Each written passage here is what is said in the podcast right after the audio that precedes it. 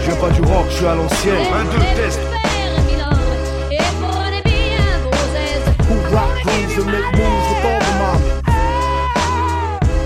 Black Rackham Studio. Straight from the island. Je t'assure, de quoi faire d'Hare Krishna un vrai petit loupard. 5 disques qui ont changé ta vie.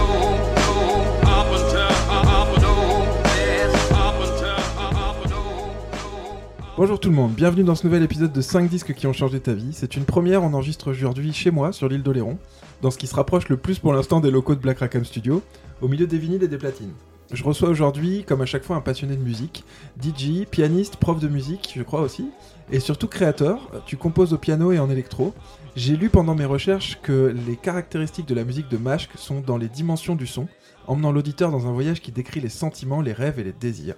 À chaque note, il essaye d'atteindre les cœurs. Je trouve que c'est un joli résumé de ta musique. Bah, c'est gentil, ouais. Bonjour Mashk, Euh, comment tu préfères que je t'appelle Mashk ou par ton prénom Appelle-moi Harold. Hein, Harold, c'est bon ouais, Ok. ouais. Je voulais ton autorisation. Euh, J'aimerais commencer en vous remerciant, vous les auditeurs, pour vos messages, vos partages, vos soutiens, euh, vos retours. C'est vraiment trop cool. Que ce soit sur les réseaux ou dans la vraie vie, c'est énorme de voir de plus en plus de gens qui nous écoutent et qui kiffent ce projet. Euh, Harold, on s'est rencontrés en partageant le line-up des événements de l'Oléron Surf and Skate Club, les copains qui organisent la Big Board Party, le GOG Test ou le contest Street Adele sur Oléron. J'aime beaucoup le son que tu mixes et j'apprécie le personnage discret et pointu tout en finesse que tu es derrière tes contrôleurs. On se connaît peu, mais tu as tout de suite été super enthousiaste quand je t'ai proposé de participer au podcast, en me livrant une des listes les plus originales que j'ai eues depuis le début de cette aventure. Black Rackham Studio, comme tu le sais, c'est une asso de création musicale basée sur l'île d'Oléron. On organise des soirées, des DJ sets vinyles, des enregistrements de podcasts et de musique live. On peut nous retrouver sur divers événements et dans différentes scènes locales tout au long de l'année. Le concept du podcast, tu le connais, tu l'écoutes, c'est 5 disques qui ont changé ta vie. Un podcast hebdomadaire d'entretien sur la musique avec des passionnés, des acteurs de la culture locale ou plus large, autour d'une sélection de 5 disques qui ont marqué leur vie. Tout ça dans une ambiance détendue et tranquille. Comme je l'ai dit, on se connaît peu, est-ce que tu peux te présenter un peu, nous raconter ton parcours dans la musique? Ouais, bah, donc je m'appelle euh, Harold. Et puis bah, mon parcours, il est simple. hein. J'ai commencé la musique à l'âge de 5 ans. En fait, c'est qu'à la maison, on avait un, un petit orgue. Et puis mes parents m'ont vu euh, pianoter, puis arriver déjà à, à reproduire les, les comptines euh, apprises à l'école ou comme ça. Et là, ils se sont dit, ben, peut-être il y a peut-être un truc à faire. On va, on va l'inscrire à des cours de piano, puis on verra bien. Donc c'est ce qui s'est passé. Et puis, ben, euh, quand c'était l'heure du cours de piano, même si j'étais en train de jouer au foot en bas avec les copains, euh, ça me posait jamais de problème. Et puis, de fil en aiguille, euh, enfin, ça s'est imposé à moi comme une évidence. Quand, au moment où, où tu es au collège, au lycée, tu veux faire quoi plus tard? Ben, Je vais faire de la musique, en fait. Voilà, c'est tout bête. Alors après, c'est posé quand même la question, mais quoi dans la musique? Et là, ça, c'était le plus difficile. Et finalement, eh ben, euh, par un concours de circonstances, donc j'intègre après euh, le, le- le conservatoire. Et finalement, on me dit, bah tiens, il y a une prof qui est absente. Ça serait bien que tu, que tu la remplaces, comme tu as envie de te destiner à ça. Donc j'ai dit, ben ok. Donc il a fallu que je donne des cours de formation musicale, ce qu'on appelait le solfège avant. Et bien, à partir de ce moment-là, je me suis dit, mais en fait, c'est ça que j'ai envie de faire dans la musique. J'ai envie d'enseigner et j'ai envie d'enseigner la, la formation musicale. Donc, du coup, euh, j'ai passé tous mes diplômes de conservatoire. Parallèlement à ça, j'ai lâché le piano et le clavecin pour faire du saxophone. Et donc, bon, avec euh, toutes mes années de pianiste, claveciniste, le saxophone, j'ai quand même été assez vite. Donc, j'ai aussi passé mes diplômes en saxophone jazz et j'ai pu aussi enseigner le, le saxophone jazz. Et Donc de- aujourd'hui, tu es prof de piano et de saxophone. alors non, je suis prof de formation musicale, de MAO, la musique assistée par ordinateur, de saxo jazz. Voilà, c'est mes trois, mes trois casquettes de, de prof. Et parallèlement à ça, mais pareil, depuis, depuis tout petit, j'ai toujours composé. Voilà. Ok. Donc, euh, en parfait autodidacte au début, sans trop savoir, euh, voilà, euh, comme, euh, comme n'importe qui. Et puis après, bah, avec les études musicales, bah, on commence à, à mettre des choses en place et harmoniques, ou voilà, plus on est forcément guidé par tout ce qu'on écoute. Et en fait, ça, pareil, ça a toujours fait partie de, de, de ma vie, quoi. Voilà. Tu as quel âge aujourd'hui? Euh, 47. Et tu vis sur Paris, c'est ça? Ouais, en banlieue parisienne. Ok.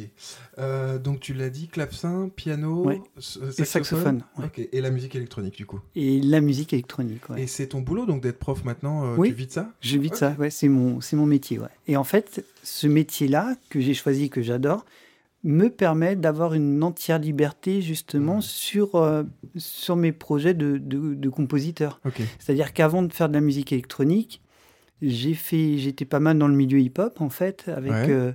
Alors pour ceux qui connaissent euh, la, la mafia Quinfree et c'était euh, différents types. En fait, c'est vraiment les prémices de la mafia Quinfree. Ouais, ouais. Euh, voilà, avec euh, Lil Jason qui est un très bon ami à moi avec qui je suis toujours en, contact. Et puis bon, le milieu hip-hop, c'est toujours compliqué finalement. Et à un moment, j'en ai eu marre. Je commençais aussi mes études de jazz, donc j'ai fait partie de big band. J'ai eu mon petit quartet de jazz aussi. Et puis à un moment, quand tout, tout ça fait que, je sais pas, tu en as aussi un, un petit peu marre. C'est compliqué des fois de gérer les gens entre ceux qui veulent pas répéter mais qui veulent des concerts. euh. Bon, bref, à un moment, je me dis bon, euh, finalement, je crois que je vais faire mon propre projet tout seul. Et puis, bah, j'ai toujours écouté de la musique électronique. Et puis, je me suis lancé. Et c'est via le biais d'un copain qui m'a dit, mais en fait, au lieu de me faire écouter à moi, tu ferais mieux de démarcher des labels Et d'essayer d'aller voir. et euh, d'essayer ok. de voir euh, ça peut marcher parce que c'est quand même pas mal ce que tu fais, écoute. Et puis je lui ai dit ouais ouais ok c'est bon euh, ok. Et puis une fois comme ça, bah, comme souvent euh, euh, sous la douche c'est là où tu as le temps de réfléchir Ouais, parce ouais, qu'il y a ouais. le contact de l'eau pour moi qui est important. Et je me dis mais euh, il a peut-être raison. Donc j'ai envoyé euh, deux trois à deux trois labels une, une ou deux maquettes, je sais plus exactement. Et puis il y en a un qui m'a répondu, j'étais tout surpris. Il m'a dit bon bah écoute ça me plaît, il y a juste la fin à changer si tu veux bien et je te la signe sur une compile. Et à partir de là, c'était parti, quoi. Ok. Aussi simple que ça. Ce label-là, c'était qui du coup? C'était Parquet Record, un label allemand. Yes. Et puis après, bah voilà, de fil en aiguille, euh, tu rencontres des gens et puis tu changes de label, euh, voilà. Et donc maintenant, j'ai, je suis plus avec eux, mais je suis avec sur un petit label qui s'appelle Inner Symphony, qui appartient à- au label mère qui s'appelle Steyoyoke, qui est un label allemand. Ok. Euh, y a, je suis sur un label euh, euh, néerlandais qui s'appelle Cinématique. Je vais dire les trois principaux. Ah hein. non, Et puis un qui me tient vraiment à cœur, c'est euh, La Beauté, parce qu'en en fait c'est un label français et l'artiste c'est Théo et, et ils sont de Montpellier. Enfin lui il est de Montpellier donc son label est de Montpellier. Et bah, du coup avec Théo on a un lien particulier parce qu'en tant que Français, puis on était en fait ensemble sur le, sur le premier label sur Parquet, donc on s'était rencontrés là. Euh, moi je connaissais sa après, musique, il connaissait ma musique et au moment où il a monté son label, il m'a dit moi mon label c'est facile. Je veux que ça soit un laboratoire de recherche en même temps et qu'en plus dans mon label il y ait que des gens que j'apprécie et que je connais aussi euh, vraiment. Donc il m'a dit euh, si, si ça te branche, euh, go, hein. tu me fais, euh, tu, tu m'envoies des, des morceaux et si ça me plaît, hop et voilà. Donc là j'ai sorti un morceau il y a pas très longtemps sur son sur son label en fait. Donc là, t'as des morceaux qui sortent sur les trois labels. Oui c'est ça. Ouais. Moi, je t'ai trouvé, je t'ai écouté surtout sur Deezer, où c'est Ouais. un peu mélangé, je crois, c'est Ouais, ça c'est de- ça, ouais. ok. D'accord. La dernière sortie, c'est Reliance? Exactement. Ouais. Ok. très très cool. hein. Vraiment, Bah, merci, c'est gentil. le lien Et aussi, bien, en euh. fait, euh, d'ailleurs, par rapport à, à ce morceau, je l'ai composé cet été. Donc, j'avais pas tout à fait fini. Et j'ai eu quelques reviews là sur, euh, sur Internet.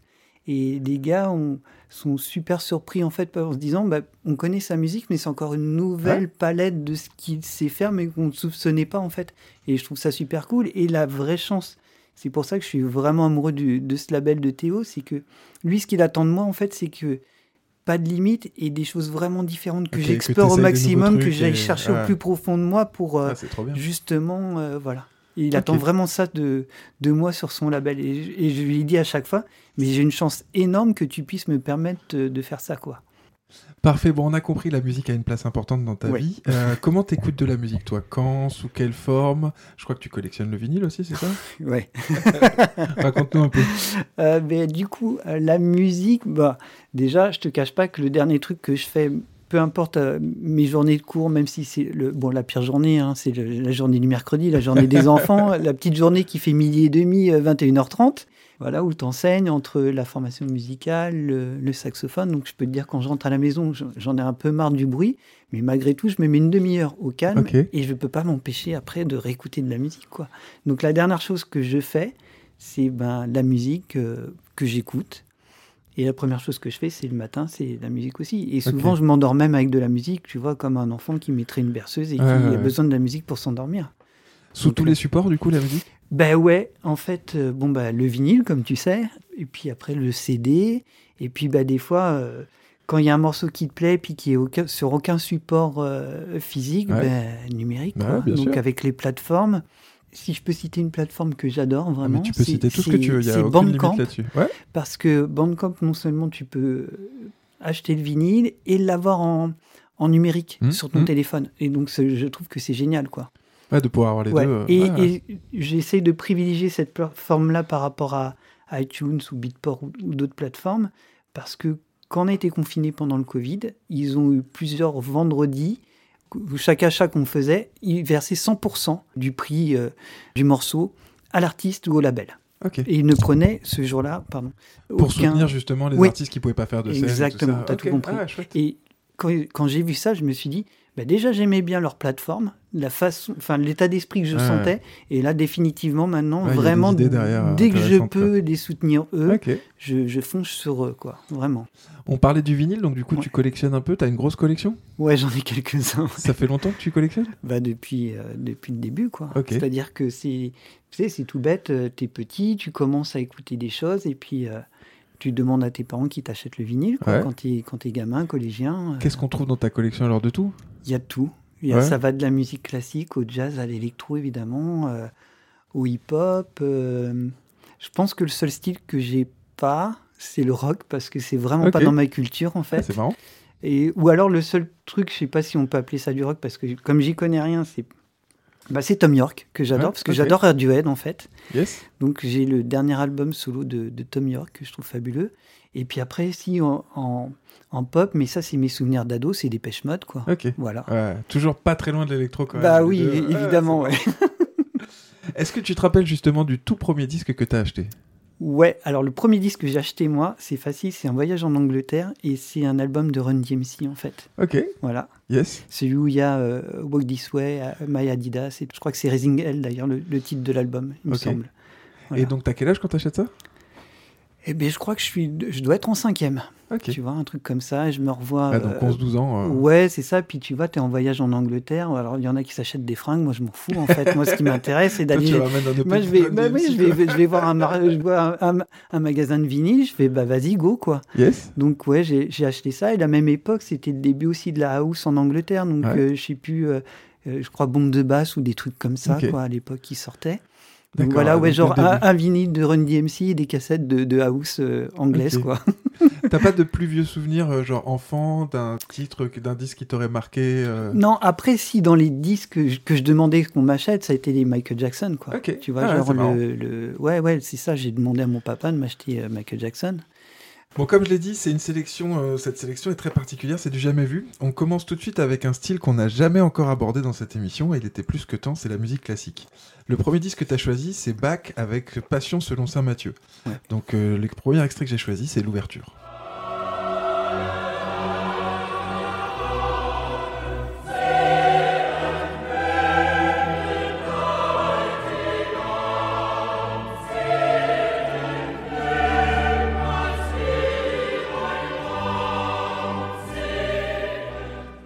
Jean-Sébastien Bach, né en 1685 à Eisenach et mort en 1750 à Leipzig, est un compositeur et musicien, notamment organiste allemand. Il est connu pour ses compositions musicales complexes et innovantes qui ont eu une grande influence sur la musique classique occidentale. Bach a produit une quantité considérable de musique allant de compositions pour clavier à des opéras ou des cantates religieuses. Le style musical de Bach est généralement considéré comme baroque, une période de l'histoire de la musique européenne qui s'est étendue du début du XVIIe siècle à la moitié du XVIIIe siècle. Euh, la musique baroque est caractérisée par une complexité harmonique, une ornementation riche et une utilisation fréquente de la polyphonie, plusieurs voix indépendantes qui jouent en- simultanément. Euh, Passion selon saint Matthieu est un oratorio de Bach exécuté probablement pour la première fois le vendredi saint 1727. Un oratorio, c'est une œuvre lyrique dramatique représentée sans mise en scène, ni costume, ni décor. Elle raconte l'histoire de la passion du Christ d'après le récit de l'évangile de Matthieu. C'est une œuvre monumentale qui utilise des chœurs, des solistes, des récitatifs, des chorales pour raconter l'histoire de la mort de Jésus-Christ. La musique est complexe et émotionnelle, allant de tristesse à la colère, en passant par la sérénité et l'espoir. Cette œuvre est considérée comme l'une des plus grandes réalisations de Bach et l'un des chefs-d'œuvre de la musique classique occidentale. Elle est régulièrement interprétée et enregistrée par des orchestres et des chœurs du monde entier. Perso, je n'avais jamais écouté ce disque. J'aime beaucoup la musique classique sans vraiment y connaître grand-chose. J'ai été traumatisé enfant en assistant à un boléro de Ravel avec l'école par la puissance de l'orchestre, traumatisé positivement. Euh, c'est une musique qui me fascine malgré mes lacunes. J'aime par-dessus tout la symphonie fantastique de Berlioz. Et j'ai réécouté en préparant cet épisode le seul vinyle de Bach que j'ai, celui qui tournait quand t'es arrivé, que j'ai eu, qui est un concerto pour violon et orchestre. J'ai aimé La Passion selon Saint Matthieu pour son ambiance très particulière et la beauté des chœurs. Merci pour cette découverte. Pourquoi est-ce que tu as choisi ce disque? Alors, déjà, c'est une œuvre que euh, j'ai étudiée lors de mes études musicales. Donc là, on te dit, il faut acheter La Passion selon Saint Matthieu, donc le score. Donc le score, en fait, ça peut être une réduction piano et avec le chœur pour que ça soit plus facile à lire. Et en plus d'acheter vraiment la partie du chef d'orchestre, donc avec tout le détail de tous les instruments, l'in- l'instrumentation, enfin tout ça. Ok. Euh, donc j'ai acheté aussi, bah, la- je l'ai acheté en CD à l'époque. Et puis bah là, je suis jeune, j'ai quoi J'ai 18 ans, c'est juste après le bac. Justement, c'est drôle. Et, euh, et là, j'écoute. euh, auquel l'ouverture là que t'as mis, euh, bon, forc- forcément, on peut pas rester insensible à ça. Alors après les récitatifs là, quand il faut faire avancer l'action, il se passe pas grand chose. Bon, je comprends pas trop parce que j'ai pas encore non plus. Je suis- je suis pas rentré dedans. Je connais, je connais Bach que par rapport aux œuvres de clavecin que j'ai jouées ou quand je faisais du piano aussi. Ouais. Donc voilà, ou, ou quelques œuvres comme ça, euh, évidemment. Donc au début, j'accroche pas, pas plus que ça. Ou alors si euh, quelques quelques passages quand même, euh, des arias et tout. Et puis j'y suis revenu plus tard en fait. Tu vois, à, à force d'avoir un peu plus de connaissances dans cette musique-là, je me suis dit bon, je vais quand même la réécouter. J'adore Bach, je découvre plein d'œuvres je peux pas passer à côté de ça. Et puis après, là, je me suis dit, mais non, mais cette œuvre est fabuleuse. Et puis, bah, tu, tu la réécoutes, tu prends la partition, et puis t'entends, euh, alors pas juste la mélodie principale, on va dire, mais t'entends un peu tous les instruments, les contre-chants, les, les choses qu'on a, qu'une oreille euh, pas forcément euh, éduquée ne peut peut-être pas percevoir, malheureusement. Ouais. Mais quand on a l'habitude d'entendre et d'essayer d'entendre un peu des détails de tout, mais là, c'est un monde euh, qui s'ouvre, mais qui est fabuleux, quoi. Vraiment. euh. Et ouais, et puis Bach a, toujours été présent et important, en fait, euh, dans ma vie musicale de, pianiste claveciniste, quoi. Mais important, mais toujours pareil d'un côté émotionnel, en fait. Jouer du Bach, ça m'a toujours touché et, c'est un truc que tu peux pas expliquer, en fait. Tu vois, c'est pas juste dire, bah ouais, mais tu vois, là, il y a le thème, il y a le contre-thème.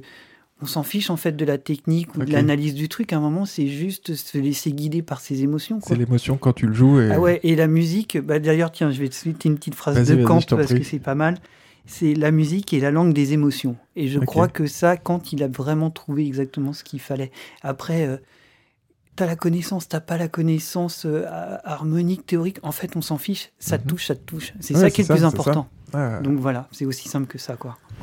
Et, euh, et pour la passion, ben, il y a eu la, la Philharmonie de Paris qui s'est qui s'est construite, Ouais. donc euh, vers la porte de Pantin. Et puis, comme tu l'as dit dans ton, dans ton petit résumé, ben, évidemment, c'est une œuvre faite au moment de, de Pâques. Et ben, il y a eu une année, dans la programmation de la Philhar, je vois que bah, il y, a la- il y a la Passion selon Saint Matthieu qui est jouée. Donc, ben, je me suis dit, mais je vais prendre des places. Donc, évidemment, ils sont malins, ils ont fait ça pendant le week-end de Pâques, pour Ouais, que ça ait bien sûr. vraiment du sens. Ouais. Et là, mais tu m'aurais vu, enfin, dès les premières notes, mais j'ai pas pu m'empêcher de verser quelques larmes. Ça me prenait aux tripes, mais émotionnellement, c'était très très fort, Ouais. quoi. Ah bah de le voir jouer par l'orchestre, ça doit être Bah oui, fabuleux, oui. ouais. Et puis, euh, bon, euh, j'étais pas très loin et, et de l'organisme, donc j'entendais même euh, les, les pages qui se tournaient de l'orchestre. Enfin, c'est. C'est une expérience où tu as l'impression d'être en immersion dans l'orchestre. En plus, quand tu as eu la chance de faire un peu d'orchestre, tu sais exactement ce qui se Oui, passe. ça, Tu- peux ressentir euh, l'émotion aussi des musiciens, plus cette œuvre-là. Enfin là, c'était pour moi mais un bonheur. euh, ouais, comme souvent la musique peut arriver à me procurer quoi, vraiment. Donc tu l'as dit, après la musique de Bach a eu une place importante dans ta vie, dans ce que tu as joué, Ouais. dans tes écoutes. euh, Ouais. Ok. Ouais, vraiment, ouais. Est-ce que ça a influencé euh, ton œuvre, que ce soit en tant que pianiste ou après dans ta musique électronique? Je crois. Ouais. Oui, oui, franchement, ouais. Oui, oui, il y a comme ça des. Alors, après, tu sais, c'est toujours pareil. Quand tu composes, en fait, euh, il y a le langage musical. Et puis, finalement, que tu te dises, bah, je fais de l'électro, en fait, c'est que le décor du gâteau, en Ouais, fait. ouais, ouais, tu vois, que ça soit du rock, machin, en fait, c'est ce qui est important, c'est ce que tu racontes. Après, le reste, c'est que de l'habillage. C'est toi qui dis, je fais ce style-là Ouais. parce que c'est le style qui me touche. Mais pour moi, je, Oui, c'est le langage, c'est pas forcément Oui. l'histoire que tu racontes. voilà, c'est Ouais, ça. Moi, je fais pas de, de distinguo où, où je me dis pas non, mais c'est si. Non, en fait, j'ai mon style. Je sais que c'est influencé par rapport à tout ça, tout, tout ce que j'aime. Et après, voilà, je, je le retranscris comme ça, mais et via ce biais-là, quoi. Mais Parce que tu as une musique électro très mélodique, où là, par, par exemple, on parlait de reliance, le Ouais. piano a une place très ouais, importante. exactement. Et même dans d'autres morceaux que j'ai pu écouter, euh, à chaque fois, on revient toujours avec des séquences, des phrases de piano compliquées, comme ça, construites. Je et- sais pas si c'est compliqué com- vraiment, enfin, complexe mais en tout cas, tu vois, construite. ouais, et- je- oui, construite, Voilà, oui. c'est Ouais, ouais. pas juste trois notes sur une nappe comme ça, il y a une vraie Ouais. réflexion de la mélodie de piano que tu places dedans. Oui, oui, oui, c'est ça. Et en même temps, euh, il y a. Alors, pour certaines œuvres, il y a vraiment eu. euh, Bah, on en reparlera un peu Ouais, plus ouais, tard, ouais. ce- ap- après un, un- un autre extrait. Mais il y a eu euh, vraiment où je me suis replongé dans des, dans des recherches harmoniques. Et puis, mon, mon langage, il évolue aussi. sûr. dans mes goûts aussi. D'ailleurs, on, on en parlera après. On a toujours une espèce de quête. Tu vois, quelque part, où, un idéal où on essaye de toucher, mais on- on n'a pas les mots, on ne sait pas trop. Donc, c'est des recherches, c'est des lectures, c'est se replonger dans des partitions, c'est comprendre un, un style qui nous plaît, mais pourquoi elle nous plaît, euh, quel est le lien, qu'est- qu'est-ce qu'on peut trouver et tout ça. Mais qu'au même titre qu'on peut faire le même rapprochement avec la peinture, je sais que mes goûts en peinture ont aussi évolué. Euh, de plus en plus, j'aime. euh, voilà, j'ai compris que j'aimais le style épuré, de plus en plus minimaliste. Euh, essayer de retranscrire le silence en musique, ben, c'est pas aussi facile que ça, et j'aimerais aussi tendre vers ça, tu vois. Et, et ouais, et c'est tout ce parcours-là qui, qui, qui t'amène là-dedans, quoi. Donc, euh, ça fait aussi évoluer ton style dans l'écriture. Et malgré tout, je garde quand même aussi un, un, un aspect de mon écriture qui est pas juste, je prends mon cahier une fois que j'ai écrit ou trouvé un truc et j'écris sur ma portée, mais j'essaie de garder aussi un, es- un esprit hyper instinctif aussi, Ok. tu vois. Que ça soit pas juste un devoir d'harmonie que je voudrais rendre Bien sûr, bien sûr. parce que je veux pas que ça soit je veux pas que ce soit figé et je veux vraiment essayer de de laisser passer euh, euh, tout ce que j'ai en moi en fait parce qu'à chaque fois finalement la musique tu vas aimer une musique ou quand tu vas composer c'est ben c'est quoi? Bah, c'est une émotion que tu as eue dans ta journée ou tu repenses à un souvenir ou s'il y a eu quelque chose que ça Il y a soit positif négatif ouais, mais comme un écrivain, tu vois, c'est c'est la même chose. Et perso, je parle pas beaucoup. Et mon moyen de m'exprimer à moi, c'est ma musique, en fait. ouais, ok. Et les gens qui me connaissent savent ce que je veux dire dans ma musique. Et j'ai pas besoin de parler, ça me va très bien. Parce que je suis quand même quelqu'un de secret. Ce qu'on fait là, c'est vraiment pour moi un, gros effort, Ah, bah, en fait, c'est par c'est rapport vraiment à. cool de faire cet effort-là. Voilà. Mais j'avais compris ouais, cette discrétion-là euh, quand on s'était croisés. Bon, on écoute le deuxième extrait. Alors là, j'ai été chercher un peu plus loin. J'ai pris le recitativo soprano Hairstyle 12. Je sais pas si c'est. euh, Je crois que Hairstyle, ça veut dire première partie, c'est ça? Ouais, je suis pas trop, même, même ça. Ça marche.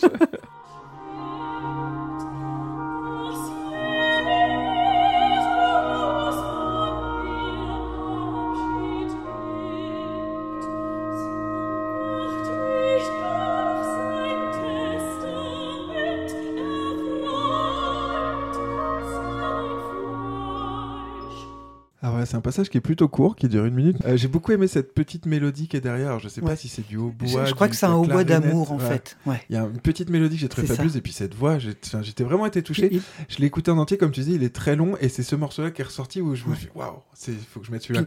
En fait, dans celui-là, il y a un vrai dialogue en fait entre le hautbois et puis Ouais. la voix. Et tu vois ce que j'aime dans la musique de Bach, bon, c'est c'est en allemand. Ouais. D'accord? On parle pas allemand, faut pas se mentir. Bien sûr. Mais en fait, là, c'est Bach, il a ce, ce génie-là d'avoir la voix, mais la voix pensée comme un instrument à part Ok, ouais, entière. pour qu'il puisse y avoir un vrai dialogue entre Oui, les deux ça. comme ça. Et qu'en fait, euh, que tu comprennes les paroles, que tu les comprennes pas, en fait, ça n'a aucune importance. En réalité, euh, ce qui est important, c'est, c'est voilà, ça va être le timbre de la voix par rapport au, au reste de Il va l'orchestre. réussir et quand même à te faire passer l'émotion que tu veux faire passer à ce moment-là. Exactement. Ouais. Et que, ok, le texte est, est important parce que Bach était vraiment tourné vers la religion, il est protestant, et puis à l'époque, euh, ben, ses contrats, c'était contrat euh, Kapellmeister, donc euh, Ouais. maître de chapelle. Donc, bah oui, il faut faire des œuvres religieuses et, et toutes les semaines ou deux fois par semaine. Et puis quand c'est Pâques, bah faut quand même, euh, voilà. C'était des commandes qu'il avait, c'est ça? Ouais, ouais, il, est- il est embauché comme ça, quoi. Donc, euh, ben, il faut produire, il faut produire. Mais malgré tout, c'est. Ouais, il, il- il a cette dimension qui est vraiment tournée vers, euh, vers le haut, quoi. Ouais. Qui est incroyable. Et encore une fois, voilà. Moi, j'ai pas besoin de comprendre les paroles de ce qui se raconte, quoi. Tu vois, savoir ouais. que c'est pour la passion, pas la passion. euh, en vrai, euh, ça n'a aucune importance. c'est ce que tu disais, c'est des émotions qui, Mais se- oui, qui- ça. qui passent. et- Voilà. Et tu vois, par rapport à, à la musique classique, ce que j'aime, si tu prends une œuvre, par exemple les quatre saisons que tout le monde connaît, Ouais. eh ben, le vrai intérêt pour moi de la musique classique, c'est d'essayer de trouver quelle est la version qui va te plaire. Parce que d'un même morceau, t'en as évidemment, surtout les quatre saisons, ouais, bien des milliers de versions. Mais toi, quelle est la version qui va te, qui va te parler? Tu sais que t'aimes l'œuvre, ok, ça, euh, tu l'as intégré. Mais maintenant, tu vois un truc tout bête au niveau du tempo. Est-ce que tu préfères quand c'est joué un petit peu plus lent ou carrément euh, hyper rapide? Et je trouve que pour une œuvre de musique classique, le vrai intérêt, c'est de se mettre en quête de la version entre guillemets Ah, ultime qui te, qui toi va te toucher. Encore une fois, voilà, tu sais que ouais. cette œuvre elle te plaît, mais voilà, tu vas te dire ouais, mais là je trouve ça dommage, c'est un peu rapide. Moi, je préférerais un, peu plus lent. Donc voilà, c'est Ah, ça c'est c'est intéressant. ouais. Je l'ai vécu, bah, je te dis un peu sur cette symphonie fantastique que j'aime Ouais. beaucoup et je l'ai trouvé plusieurs fois dans des bacs de vinyle comme Mhm. ça, pas cher. Et j'ai essayé plusieurs versions, je dois en avoir trois, je crois. Et c'est vrai que c'est pas tout à fait la même chose et Mais que oui. je retrouve pas la même. euh, Ah, c'est marrant. Voilà. Et puis selon, pas pensé à se- ça. selon le, euh, le, le- le- chef d'orchestre, eh ben, il, il va faire passer euh, des, des nuances Ouais, qui sont sûr. à peu près les mêmes. Il va peut-être faire ressortir une voix parce que lui, à ce moment-là, il a envie de ça. Et puis par rapport au tempo, par rapport à lui, Donc, ce qu'il a à plus de l'intérieur. l'œuvre, lui aussi il va pouvoir exprimer quelque chose par il l'interprétation. rajoute son- Ouais. sa propre interprétation, sa propre lecture en fait. Tu vois Mais au même titre que on lit un livre, euh, si on lit le même livre tous les deux, on va en faire peut-être une interprétation Bien bien différente, sûr. même si Bien euh, au final on va avoir Euh, compris euh, la même chose, mais il y alors des choses différentes, ou le trait de caractère d'un personnage, ou la, la lecture d'un film aussi, tu Bien vois. sûr. Bon, très bien. On passe au deuxième disque Allez, Alors, le deuxième disque que tu as choisi, c'est John Coltrane avec A Love Supreme. Mhm. Et le premier extrait qu'on va écouter, je l'ai pas pris dans l'ordre, c'est l'extrait numéro 4, Psalm.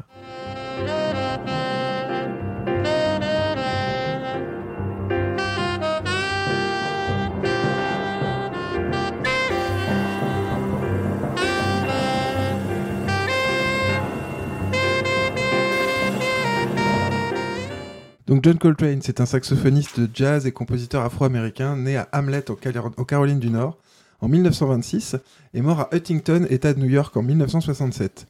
Il est dans les années 40 et 50 considéré comme l'un des saxophonistes les plus révolutionnaires et les plus influents de l'histoire du jazz. Meneur du courant avant-gardiste dans les années 1960, il est l'un des artistes les plus importants de la musique de la deuxième moitié du XXe siècle. Coltrane a toujours cherché à se dépasser sur tous les plans techniques, en explorant de nouveaux modes d'expression, cherchant de nouvelles sonorités, de nouveaux timbres et de nouvelles façons d'éteindre la tessiture et la dynamique du saxophone. Stylistique parvenant à élargir les horizons du développement thématique et harmonique de cet instrument en combinant l'improvisation à la chaleur du timbre, à la dynamique et au rythme. Personnel en concevant sa musique comme une spiritualité, Coltrane a enregistré de nombreux albums acclamés par la critique, notamment Giant Steps ou A Love Supreme, qui sont donc considérés comme des chefs-d'œuvre du jazz moderne. Sa musique a également une grande influence sur la musique contemporaine et continue d'inspirer les musiciens de jazz d'aujourd'hui. Le disque que tu as choisi, donc, c'est A Love Supreme, sorti en 1965, enregistré par le saxophoniste et compositeur John Coltrane et son quartet. Il s'agit d'une œuvre conceptuelle qui célèbre l'amour et la spiritualité. L'album est divisé en quatre parties distinctes, chacune représentant une étape de la quête spirituelle de Coltrane. Enregistré en une seule séance le 9 décembre 1964. La musique est caractérisée par des improvisations intenses, des harmonies complexes et des rythmes incroyablement dynamiques. A Love Supreme est considéré comme l'un des meilleurs albums de jazz de tous les temps et un chef-d'œuvre de l'ère du jazz moderne. Perso, cet album, je l'ai beaucoup écouté et je l'écoute encore beaucoup. Je l'ai découvert il y a quelques années en écoutant un podcast justement, dans l'épisode 17 de Pèlerinage américain, dispo sur toutes les plateformes que je conseille à fond, qui parle d'un pèlerinage dans la John Coltrane Church à San Francisco et rapporte les témoignages de grands fans de John Coltrane. J'ai été touché par la place de la spiritualité dans cet album, je me suis retrouvé dans le cheminement exprimé par cette musique. Moi-même à ce moment-là, en période de changement et de renouveau, ça m'a beaucoup touché. Pourquoi est-ce que tu as choisi ce disque? Ben, je crois que tu as tout résumé en fait. Ouais. Bah oui, forcément. euh, bah, tu vois, euh, finalement, Coltrane, c'est pas si éloigné que ça de, de Bach. Encore une fois, oui, ok, le, le langage diffère, le, c'est du jazz, c'est plus de la musique classique, mais le point commun avec tout ça, ben, c'est cette quête de spiritualité et puis d'amour. euh, alors, ça peut être l'amour du prochain, ça peut être un, un amour que, Ouais. voilà, que- qui n'est pas palpable non plus, tu vois, mais c'est ça le point commun. C'est, c'est- Et dans ma musique, il y a cette grande part-là, elle est hyper importante aussi. Ok. Donc, euh, ouais, et puis euh, Love Supreme, c'est tout, tu vois. Et, et pour en revenir à Coltrane, bon, il y a un des albums aussi en, en jazz, si, si on veut commencer par écouter cette musique-là. Alors, Coltrane, c'est pas forcément très très évident, surtout alors si on prend les derniers albums de, de, de sa vie, ou alors Ouais, là, barré, hein. ouais, faut vraiment s'accrocher. Si on commence par ça, on déteste le jazz, ça c'est évident. Il faut écouter Kind of Blue de Miles Davis, que tu dois connaître. Tout à fait. Et alors dans Kind of Blue, il y a le, il y a comment dire, il y a le morceau Blue and Green et Coltrane a un petit solo, mais qui ne doit pas durer beaucoup. Je pense qu'il dure moins d'une minute.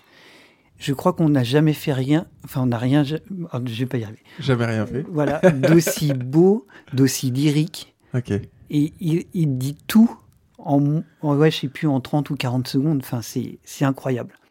Et voilà, et Coltrane, ben, j'adore déjà en tant que saxophoniste. Et puis, mais c'est vraiment pour cette dimension-là, quoi. Ok. C'est pareil, c'est quelqu'un que je joue, que j'ai. Ouais, c'est. Tu le découvres comment, toi? Bah, alors je le découvre à la maison parce que papa. En fait, il y a toujours eu de la- beaucoup de musique à la maison. Donc, euh, papa écoutait surtout du jazz. Maman, elle, c'était plus euh, Bob Dylan, Aretha Franklin, des choses comme ça. Donc, bah, au début, c'est toujours pareil. hein, on est ado, la musique qu'écoutent nos parents. euh, pff, non, ouais, c'est pas forcément puis, ce qui nous intéresse ouais, c'est le début du hip-hop, tu vois. Donc, oui, bah, j'écoute du hip-hop T'as autre tout chose ça. à faire. Ouais, je comprends pas. Et puis, bah, dans le hip-hop que j'écoute, il y a quand même un groupe qui s'appelle Gangstar avec DJ Premier. Et puis, mon père me dit, ben ouais, mais euh, ça, là, je comprends pas votre musique, là, mais c'est du jazz, en fait. Je fais, hein? Je fais, bah, parce qu'il sample. Ah ouais, mais il sample du jazz, en fait.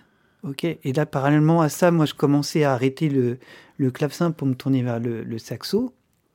Et finalement, ce que j'avais, entre guillemets, un peu rejeté euh, euh, enfant, pré-ado, ado, Ouais, ouais. ben, finalement, je suis en train de mettre les deux pieds dedans, quoi. Tu vois Et puis, ben, tu joues cette musique, tu commences à la comprendre. Et puis, tu sais, on parlait de cheminement. Et en fait, euh, bah, par rapport à la musique classique, pour moi, c'était le cheminement naturel, quoi. Et finalement, euh, je continue encore un petit peu le clavecin. Et dans le clavecin, euh, dans les œuvres, enfin dans ce qu'on peut étudier, il y a ce qu'on appelle la basse continue. Donc en fait, c'est en gros la main gauche, elle est fixée avec une partition. Il y a des petits chiffres en dessous et on improvise en quelque sorte la, la partie de main droite, donc avec des accords ou même des petits morceaux de mélodie. Et en fait, euh, cette époque baroque de la musique classique, c'est ni plus ni moins que le jazz avec un autre, euh, avec un autre langage en fait, tu vois. Donc je suis en train de me dire, mais en fait, j'ai- j'ai toujours fait du jazz, mais sous une forme différente avec le clavecin. Et que, ben oui, l'improvisation, elle tient une place hyper importante dans ma vie, quoi. Donc après mon petit jeu, je faisais enrager mon prof de clavecin de l'époque, c'est que dans mon improvisation de main droite, je mettais euh, du langage de jazz. Et donc là, il me regardait et me disait Non, mais tu sais que euh, au 17e, au 18e, euh, on, on t'aurait brûlé sur la place publique. quoi. Et euh, en plus, à chaque fois que tu vois que je faisais ça, je le regardais avec un grand sourire parce que je savais exactement savais ce que, je faisais faisais, et c'était juste comme ça pour la. Pour la blague, et puis euh, et, et lui, ça le faisait rire aussi, tu vois, en se disant, ouais, c'est quand même cool d'avoir un élève comme ça, quoi. Trop cool. Donc Coltrane a marqué après toi tes écoutes encore aujourd'hui. Ah Ça oui, oui. important pour toi? Il reste important, quoi. Ok. Tu vois, euh, ouais, ouais, vraiment, il est, il est présent.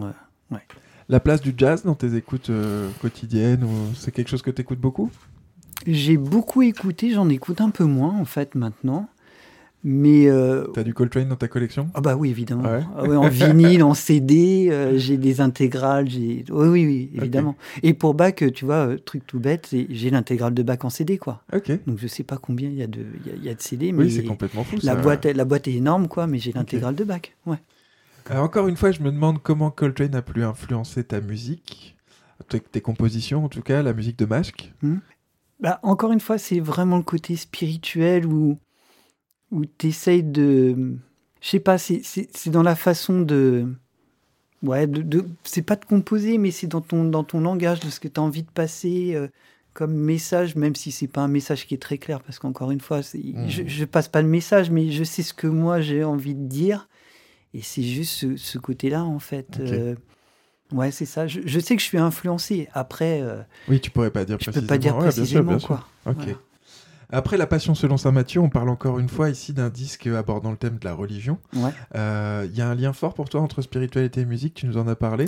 Il y a un lien très fort entre spiritualité et musique, mais pas au sens religieux. en Ok. fait. C'est-à-dire C'était la que- question que je me posais, parce Ouais. que même Illimatic, il y a des... Ben oui, je sais. il y a- il y avait tout- toujours des toutes trucs- les œuvres. hein. Et je me suis dit, tiens, peut-être qu'il y a, tu Eh ben une non, en fait, euh, j'ai- euh, aucune. euh, Voilà, je peux pas me dire que je suis de telle ou telle religion, mais je suis très sensible, ouais, à la spiritualité, c'est sûr. Donc après, euh, comme je dis souvent, euh, il y en a qui vont appeler ça Dieu. Tu peux la, enfin, c'est comme tu veux en fait. Tu mets le mot que tu as envie de Bien mettre sûr. en fait. Moi, je mets pas de mots. Je sais qu'il y a une présence au-dessus de moi, en tout cas, qui aussi probablement me guide, tu vois. Mais j'ai pas envie d'appeler ça Dieu spécialement. ouais, d'accord, ok. Mais voilà, et cette euh, et je le retrouve vraiment dans, dans la musique, quoi. Je suis vraiment sensible à, ces- à cette émotion-là, quoi. Et c'est vraiment ce qui guide, en tout cas, mon écriture et, et dans essentiellement ce que j'écoute. Après, je peux écouter des trucs un peu débiles, évidemment. ouais. Mais il y a quand même toujours ce lien-là, finalement. Ok. Tu vois Du coup, on écoute le deuxième extrait? Allez, Le deuxième extrait que j'ai choisi, c'est Résolution. Et on va écouter plutôt la fin.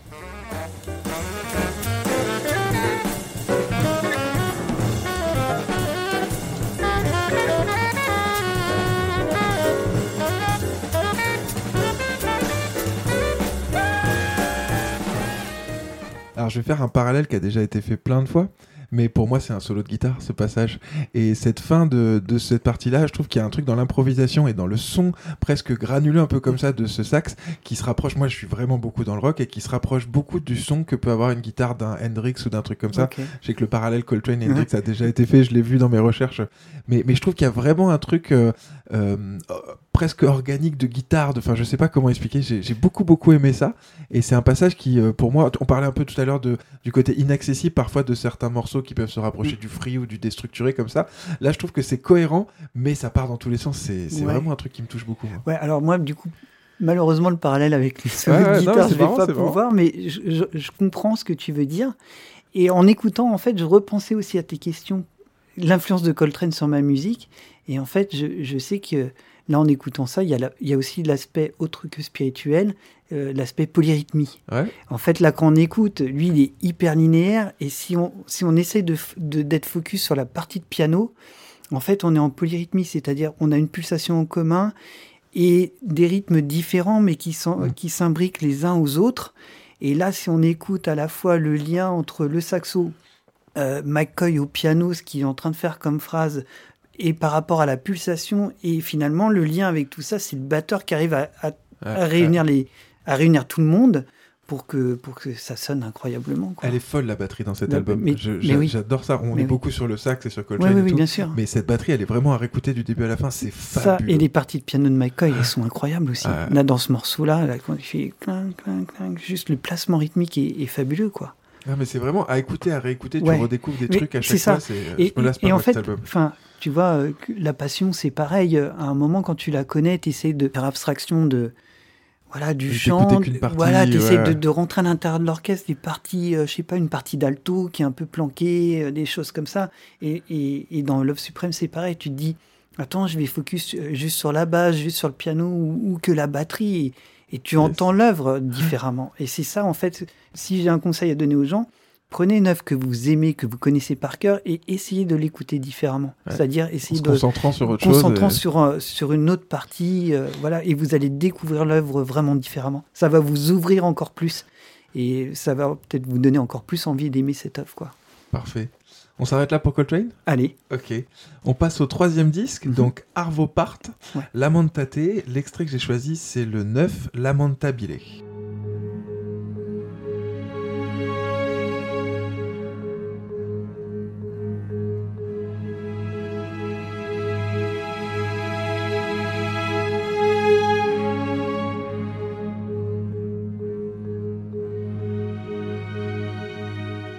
Bon, c'est très dur d'écouter un extrait de ce morceau parce que c'est une lente progression qui fait presque 7 minutes et euh, c'est très dur d'avoir un, un aperçu comme ça. Tu me faisais voir pendant qu'on écoutait, euh, les auditeurs le voient pas, mais des photos que tu as pris toi Ouais. d'Arvo Part, c'est ça? Ouais, exactement. Donc Arvo Part, c'est un célèbre compositeur estonien, euh, né en 1935, connu pour ses compositions de musique contemporaine minimaliste et spirituelle. Il a commencé sa carrière en écrivant des pièces influencées par le modernisme, avant de se tourner vers le style minimaliste dans les années 70. Le style musical de Part est souvent caractérisé par une utilisation de la technique tintinabuli, qui se concentre euh, sur des combinaisons simples de notes et de sons harmoniques pour créer une atmosphère spirituelle et méditative. Part a composé de nombreuses œuvres pour diverses formations instrumentales et vocales, notamment des cantates, des symphonies, des concertos et des pièces pour chœur. Il est l'un des compositeurs les plus joués au monde et a reçu de nombreuses récompenses pour son travail. L'œuvre de Part est souvent associée à la spiritualité, à la recherche de la paix intérieure, et a été largement saluée pour son influence sur la musique contemporaine. Des artistes électroniques tels que Aphex Twin, Björk ou Michael Nyman ont cité Part comme une source d'inspiration pour leur propre musique.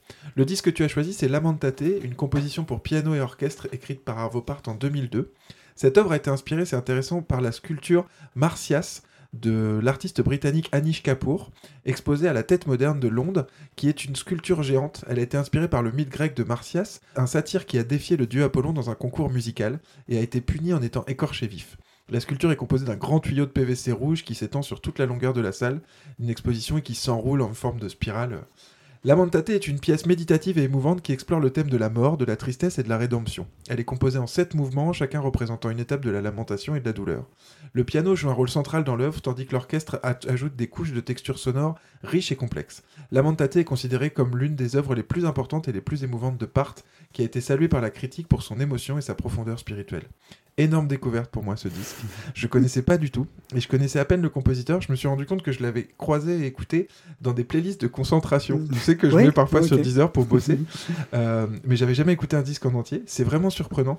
Je dirais que c'est vraiment un voyage que tu fais en passant les titres les uns après les autres, tout doucement comme ça, on dit une lente progression. Il te raconte une histoire et une histoire qui est pas forcément joyeuse dans ce Mm. disque-là en tout cas, mais c'est une vraie expérience. J'ai beaucoup apprécié et c'est impossible de rester vraiment insensible quand tu écoutes cette musique-là. En tout cas, c'est l'effet que ça m'a fait. Pourquoi est-ce que tu as choisi ce disque? Et ben voilà, tu sais, quand on disait tout à l'heure, euh, ton langage euh, musical évolue, tes goûts évoluent, au même titre que la peinture, et en fait, lui, il est vraiment la représentation de mon évolution. En fait, le côté hyper épuré, éthéré, je me retrouve là, et dans ma musique, vraiment. Oui, d'aller vers le minimalisme, Ouais, comme tu disais et, tout à l'heure. et effectivement, tu vois, il y y a eu un de mes, de mes EP sur le, label de, Théo, La Beauté, dont on parlait tout à l'heure, où, euh, où quand je l'ai fait, en fait, instinctivement, je sentais que j'avais autre chose là, mais je ne savais pas l'expliquer. Et par sa musique, j'ai donc j'ai lu des livres sur lui, des interviews, je me suis procuré des partitions, j'ai analysé énormément. Et en fait, je me dis, ok, mais je comprends. C'est vers ça en fait qu'il faut que j'aille. Et à partir de là, ça a eu une grande influence dernièrement sur, euh, sur vraiment ce que je fais. quoi. Quand tu parles minimaliste, ça veut dire enlever des éléments, aller vers plus de silence, comme tu disais Ouais, c'est ça. Comment tu définirais ça Oui, c'est c'est exactement ça. C'est essayer de, de remettre en musique le, le silence ou essayer d'aller encore plus vers l'essentiel dans le choix des notes. quoi. Ok. Tu vois, Ouais, garder que le plus important. Ouais, c'est c'est compliqué, hein, parce Ah, que sur- surtout qu'en plus dans dans la société là, il y a beaucoup de bruit quoi. Ouais, tu vois, ouais. tu peux pas aller, tu vas au supermarché, il y a du bruit. On est Ouais, dans, une rempli, culture du euh. bruit, c'est toujours rempli, rempli, rempli. Et là, moi, j'ai vraiment besoin de, de ça. Et tu as vu encore une fois la quête de la spiritualité Ouais, ouais, est énormément présente. Alors lui se défend de pas du tout être influencé par euh, par la religion orthodoxe, mais quand même dans son dans son langage, il y a quand même ça Ouais, quoi. Tu vois. Après, évidemment, il y a son style à lui, mais mais ouais, ouais, c'est il y a cette dimension-là encore, tu vois. Mais au même titre que je te disais tout à l'heure, lui, il, se- il se défend de pas être orthodoxe, mais voilà, il a, il a une influence euh, Voilà, que- il est touché par quelque chose. touchée ouais, par ouais, quelque chose. Il l'a appelé certainement d'une façon Mm. euh, propre à lui, tu vois. Et c'est ça qui est, qui est génial, quoi. Comment tu l'écoutes pour la première fois? Ah bah alors c'est facile. Euh, je suis élève au conservatoire et là, on a la ville dans laquelle je suis, on est jumelé avec, euh, avec Berlin, Ouais. un quartier de Berlin. Pour le jumelage est organisé, nous, un voyage à Berlin pour aller jouer avec le conservatoire de Berlin. Alors, on fait les répétitions, on fait les concerts, et puis quitte à être à Berlin, euh, bah, on va aller à la Philharmonie de Berlin. On est tous musiciens, tu vois, en devenir, on est tous étudiants. Ouais, bien sûr. Bon, eh ben, on prend des places euh, en dernière minute, tu vois, l'après-midi pour le soir même. Donc, euh, le programme, on voit Arvo Part et Brahms, genre. Bon, bah, Brahms, tout le monde connaît. Arvo Part, euh, je fais à ma directrice et chef, euh, chef d'orchestre. Je fais, mais tu connais Bon, jamais entendu parler. Bon, bah, ok, super, mais c'est pas grave, ça va être la découverte. Donc, Brahms, une symphonie quelconque. Bon, c'est bien Brahms, hein, ok. Bon, ça me touche pas plus que ça. Et puis là, donc, ce, cette œuvre, Lamentate. Et là, mais la révélation, quoi. Vraiment, le truc, c'est hyper minimaliste. La place du piano, le choix de, le choix de chaque note est incroyable. C'est cette note-là, à ce moment-là. C'est c'est un peu comme Miles quand, à la fin de sa vie, Miles, il joue quasiment plus beaucoup de notes. sur 5 minutes de musique, s'il joue une note, ça pouvait être que cette note-là, à cet endroit-là, Ouais, ça pouvait pas être une faut, autre. ouais, ça ouais, pouvait pas être une autre. Et là, je sens que chaque note a sa place et qu'elle ça peut pas être une note différente. Et puis ce côté hyper épuré, tourné vraiment vers, euh, vers l'essentiel, et puis cette dimension encore spirituelle. Et, et- et en concert, je crois que je me demande si en plus c'était pas la première fois qu'elle était jouée, tu vois. Et là, c'est vraiment une, ouais, une révélation incroyable, quoi. Et puis, bah, la photo que je t'ai montrée, en fait, pour la petite histoire, c'est qu'après, il y a eu, euh, toujours à la Philharmonie, lors de- d'un des abonnements que j'avais pris une année, je vois qu'il y a, il y a une soirée organisée en, en son honneur, quoi. Donc, évidemment, je réfléchis pas, hein. je prends une place. Ouais. J'y vais, donc évidemment, euh, des œuvres de lui. Et puis, avant que le concert commence, euh, il y a une dame qui me dit euh, Vous connaissez ce compositeur? Je dis bah, Oui, oui, oui. Et puis je dis J'adore. Elle me dit Mais vous êtes une groupie, en fait. et là, je j'explose de rire. Je dis Ben oui, peut-être, certainement, je sais pas. Et puis, en fait, j'en- j'entends que une sorte de rumeur comme quoi il serait là et tout ça. Et puis, au moment où je comprends qu'il est peut-être là, mais en fait, je le vois passer dans une des allées, tu vois. Et en fait, je comprends qu'à la fin, il va même accorder un petit moment euh, pour rencontrer les gens. Donc je profite de, de la fin du concert pour acheter un de ses livres, me le faire dédicacer, le prendre en photo, et puis juste échanger deux, trois mots pour lui dire que vraiment euh, sa musique que j'ai découvert lors de ce, ce concert à Berlin, ça a vraiment changé en tout cas ma, ma façon de... de ouais, ça m'a mis une grande claque, quoi. Vraiment que euh, ce que je fais, c'est vraiment très, très influencé par... euh, par son langage, en fait, son sens de l'harmonie, cette espèce de hyper minimalisme. Mhm. Moi, j'ai trouvé des similitudes avec ta musique dans le côté raconter une histoire et prendre son temps de raconter une histoire. ça. Alors, pas forcément sur les derniers morceaux, plus Mm. sur des morceaux un peu plus vieux Mhm. ou des morceaux où il y a beaucoup de piano ou aussi sur les vidéos un peu que tu faisais euh, cet hiver, par exemple. Ouais. là, quand, euh, j'ai trouvé qu'il y avait une, une progression comme ça qui se rapprochait. Alors, je sais pas si c'était des morceaux de lui ou c'était des compositions à toi ou. Mais en, en fait, J'ai vraiment trouvé a- un truc qui se, qui se Ouais, rapprochait. sur mes petites vidéos de piano, c'est c'est un peu tout et, et n'importe quoi. C'est-à-dire que ça peut être euh, de lui, ça peut être des, des œuvres classiques que je redécouvre, que j'ai envie de partager, ou des improvisations de moi au piano. Mais euh, dans les improvisations, c'est il y a à la fois son influence à lui, mais aussi des influences euh, de compositeurs comme euh, Philippe Glass ou Steve Reich, tu vois, des choses comme ça. Et voilà. Et en fait, ces petites vidéos de moi au piano, ça a commencé bêtement lors du, lors du confinement. Je Lors me doutais que c'était un truc comme Mais ça. ouais. tu vois. en fait, j'étais hyper malheureux dans le sens où euh, je pouvais pas jouer de saxo euh, dans mon appart Bah oui, parce bah que oui. sinon je me serais fait expulser. mais je me suis dit non, mais par contre, alors je veux bien pas jouer de saxo, mais mon piano, euh, les gars, euh, tant pis pour vous, mais il va y avoir du piano toutes les journées. hein. Donc j'ai essayé de faire un peu comme pour les travaux, respecter des Ah, horaires de, ok, de, de- perceuse, mais au piano, tu vois. Et je me suis dit, mais en fait, mais profitons de ces moments. Alors déjà, moi, pour me faire plaisir et juste pour essayer peut-être de faire découvrir des... Ouais, ouais, de partager. De partager. Ouais, J'étais juste dans un partage. J'avais l'impression de me recréer un lien social en Ah, me disant, ah. je vais partager. Euh, voilà. euh, Bon, je te propose le deuxième extrait. J'ai choisi Resolutamente et on va plutôt écouter aussi la fin.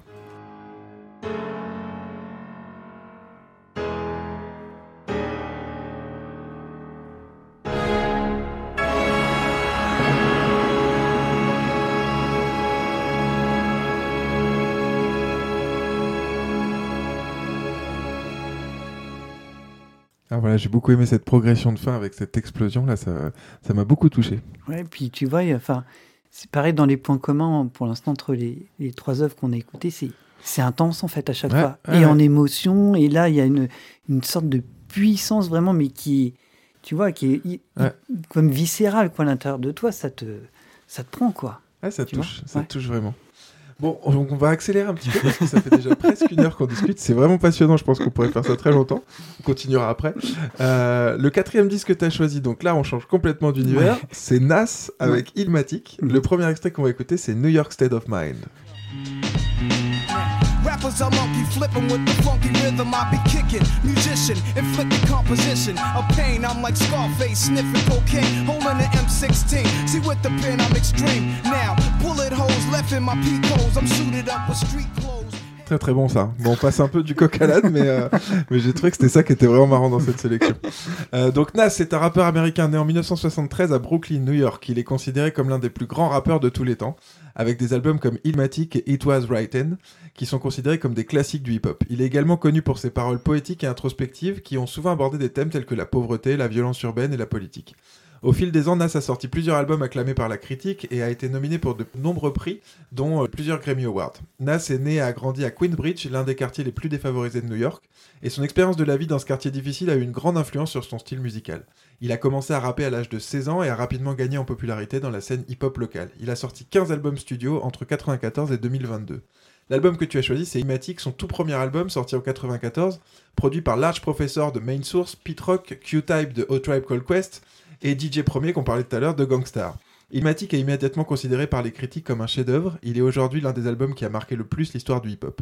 La sortie d'Ilmatic redéfinit le milieu musical du rap East Coast dans le milieu des années 1990, aboutissant à un renouveau dans le lyricisme et la renaissance de la scène rap de Queensbridge. Perso, je l'avais jamais écouté en entier. Et quelle claque, j'adore ce son. J'avais surtout écouté les King Disease, tu sais, 1, Mm, 2, 3, oui, qui sortent plus tard dans les années 2020. J'ai kiffé d'aller fouiller dans le passé de cet artiste que j'aime bien et de voir qu'en fait, je connaissais déjà plusieurs de ses titres, entendus un peu partout dans des mix hip-hop. Tellement il a ce côté référence euh, légendaire comme ça. On en a parlé il y a pas longtemps euh, de DJ Premier avec Dr. Knockman, je te disais, grand Mhm. fan de hip-hop aussi. C'est vrai qu'il y a un son très particulier que j'aime beaucoup. Pourquoi est-ce que tu as choisi ce disque? Mais tu vois, comme je te disais euh, en off, le hip-hop, ça fait quand même partie vraiment de, enfin, de ma culture. Tu, tu vois, en tant qu'enfant de banlieue, comme je te disais, euh, ouais, il y a le foot et il y a le hip-hop, quoi. Ouais, bah oui. Moi, l'âge d'or du hip-hop, bah, comme je t'ai dit, voilà, en cinquième, j'achète Run DMC. Donc après, il y a les Beastie Boys que j'aime moins parce que c'est trop rock pour moi. Et puis là, euh, début des années 90, oh là là, le premier Wu-Tang, Ouais, bah oui. le premier Snoop Ouais. qu'il y aura, euh, Mob Deep, Gangstar. Euh, Avec DJ Premier, donc Gangstar, je vous pareil, un culte à, à ce groupe. J'ai eu la chance d'aller écouter euh, en concert à Paris. Ah, trop cool. Public Enemy aussi qui a marqué mon adolescence, Ouais. que j'ai vu aussi à Paris. Et puis bah Nas, en fait, pourquoi j'ai choisi Nas et pas un autre? Parce que là, dans ceux que je t'ai cités, j'aurais pu les mettre ceux-là, tu Ouais, vois. ouais. Et en fait, ben, c'est à cause des producteurs. Il y a tous les producteurs que j'adore. Pete Rock, euh, Premier, euh, Q-Tip, euh, enfin tu vois, ils, ils sont tous là en fait. Et chacun leur niveau font que cet album, mais c'est Ah, il est juste fou, hein. incroyable. Il est complètement juste fou. incroyable. Et tu vois, ça fait partie des albums, à partir du moment où tu mets le premier morceau, tu peux pas l'arrêter. Tu, te laisses vas, porter. tu vas jusqu'au bout. Tu tu n'as pas l'impression d'avoir passé Il est, une il heure est à court, hein. l'écouter. Ouais, ouais. Tu vois, il doit faire. Je crois qu'il fait 40 minutes, Ouais, c'est peut-être un truc comme ça. Et tu peux pas zapper un morceau. Et puis alors, euh, toi c'est qui aimes, toi qui aimes les vinyles, essaye de choper euh, euh, les, les maxi de cet album parce que tu as des versions dingues en fait, de remixeurs justement. Ouais. Le One Love, par exemple, la version remix est dingue. la version remix est dingue. Tu vois, c'est des trucs comme ça. Ok. Ce qui- ce qui- c'est ce que j'aime aussi dans le, dans le hip-hop ou, ou dans la musique électronique, c'est que, ok, tu as la version originale et tu peux laisser le choix à un remixeur d'avoir sa propre vision Bien du même titre et de, avec son propre langage, ses propres émotions. Et ça rend le- Ouais. la, la chose encore plus, plus intéressante, quoi. Toujours très ouvert, le hip-hop même déjà à cette époque-là. Le Ah oui. Wu-Tang te sort un album, là, la version de 36 Chamber avec toute Ah une oui. part où il y a Ouais. que les acapellas, une part où il y a que les compris. Vraiment, c'est cadeau pour les Ouais. DJ. Prenez les trucs, faites votre version à ça, vous. ou même Ça, c'est super intéressant. après, euh, dans cette, dans cette musique-là, tu le sais comme moi, c'est choper les bootlegs. hein. Ouais, c'est ça. Tu vois, ça, moi j'ai le bootleg de, de Rayquan, euh, Cuban Link, là, où il y a tous les instrus. Ouais. C'est une Bah oui, pépite. cadeau, quoi. Voilà, c'est cadeau. voilà. Et puis dans les maxi, comme tu dis, souvent il y avait la, il y avait la capella. Ouais. Donc moi, quand j'étais un peu dans le milieu hip-hop, qu'est-ce que je faisais? Bah, Je m'entraînais, je prenais les à acapella et je refaisais, je refaisais ma version. Alors, tu parlais de Mafia Capri. Moi, j'ai fait ça sur des Mafia Capri, des maxi. que bah oui, évidemment. Comme ça, où évidemment. t'avais les parties a cappella, Ouais. t'avais que les instrus. J'ai commencé à scratcher là-dessus. C'est vraiment, c'est trop Mais cool, oui, quoi. Bah oui. évidemment, c'est ça. Ouais, cet album, quand il est sorti, tu vois, on parlait, tu, tu me disais euh, comment j'écoute la musique? Bon, bah, par exemple, Nas, euh, j'ai acheté, quand il est sorti, le CD. Et puis, ben, ouais, ok, le CD, c'est bien, mais je l'achète en vinyle. et puis après, quand, quand j'ai un cadeau d'anniversaire à faire pour une copine, un copain qui, qui aime un peu le hip-hop, mais qui sait pas trop, ouais, bah, Nas, comme entrée vers le hip-hop, Ouais, c'est parfait. Donc, Euh, mais t'as une platine vinyle Ouais, ok. Bon, bah, c'est ton anniversaire. Tiens, t'écouteras ça. Mais au même titre que j'ai offert Nas, donc c'est un des albums que je pense que j'ai Ouais. le plus offert pour, euh, pour des annives, au même titre que Kind of Blue, tu vois, Ouais, ça bah fait oui. partie de ces albums. Tu veux découvrir un peu cette musique? Ouais. Bah, Voilà la porte d'entrée. voilà ta porte d'entrée, et après tu en fais ce que tu veux, mais euh, et souvent, euh, ouais, ça marche à tous les coups, souvent quoi, ça marche. tu vois. Et il est intemporel cet album. Et tu te rends compte qu'il a, il a, il a quoi? Il a, il a euh, 16 ans. Hein. Il a 16 ans. Hein. Et euh, il est repéré avec, au début, un morceau, un truc euh, live at the barbecue. Enfin Oui, bon, oui, voilà. ça. Voilà, c'est ça. Entre temps, comme il est du Queen, il y a Roxane Chanté aussi qui le, Ouais. qui le chapote un peu et tout. Et ce live at barbecue, tout le monde entend parler de ce Nas, nanana. Et, et même premier, on lui propose, il dit Ouais, mais attends, j'ai entendu parler de lui. Et, et les mecs se disent Non, mais là, faut. Ouais, non. Et effectivement, là, on est. Un truc incroyable, quoi. Ah, c'est c'est vraiment puissant ce qu'il Ouais, fait. ouais, c'est vraiment. Euh, tu le disais au tout début, comment tu l'écoutes pour la première fois celui-là? Comment tu le découvres? Bah, voilà, je suis dans le milieu hip-hop. Ouais. Donc, bah, forcément, euh, c'est les émissions à Paris. euh. Donc, euh, bah, qui émettent juste pour Paris et sa banlieue, Ouais, ouais. désolé. Et, et donc là, bah, c'est DJ LBR, par exemple, sur Fréquence Paris Pluriel, je crois qu'il y a une émission le mardi. Au- avant ça, il y a Dynasty et le Dynastyle sur Radio Nova, mais moi j'avais l'impression que ça avait duré, euh, je sais pas, 10 ans. Et en fait, Ouais, C'est très court, je crois. hein. oui, mais je crois que ça a duré deux ans parce qu'ils ont ressorti des trucs. euh, Ouais, Nova a ouais, ressorti plein de trucs. Je me dis, mais non, mais cette émission a duré même pas deux ans, je crois. Et c'est les débuts bah, de NTM que Bien tu sûr. découvres, ou euh, voilà, tout ça. Et, et toutes ces émissions hip-hop, donc celle de, par exemple, DJ LBR du, du mardi soir, je me souviens, c'est.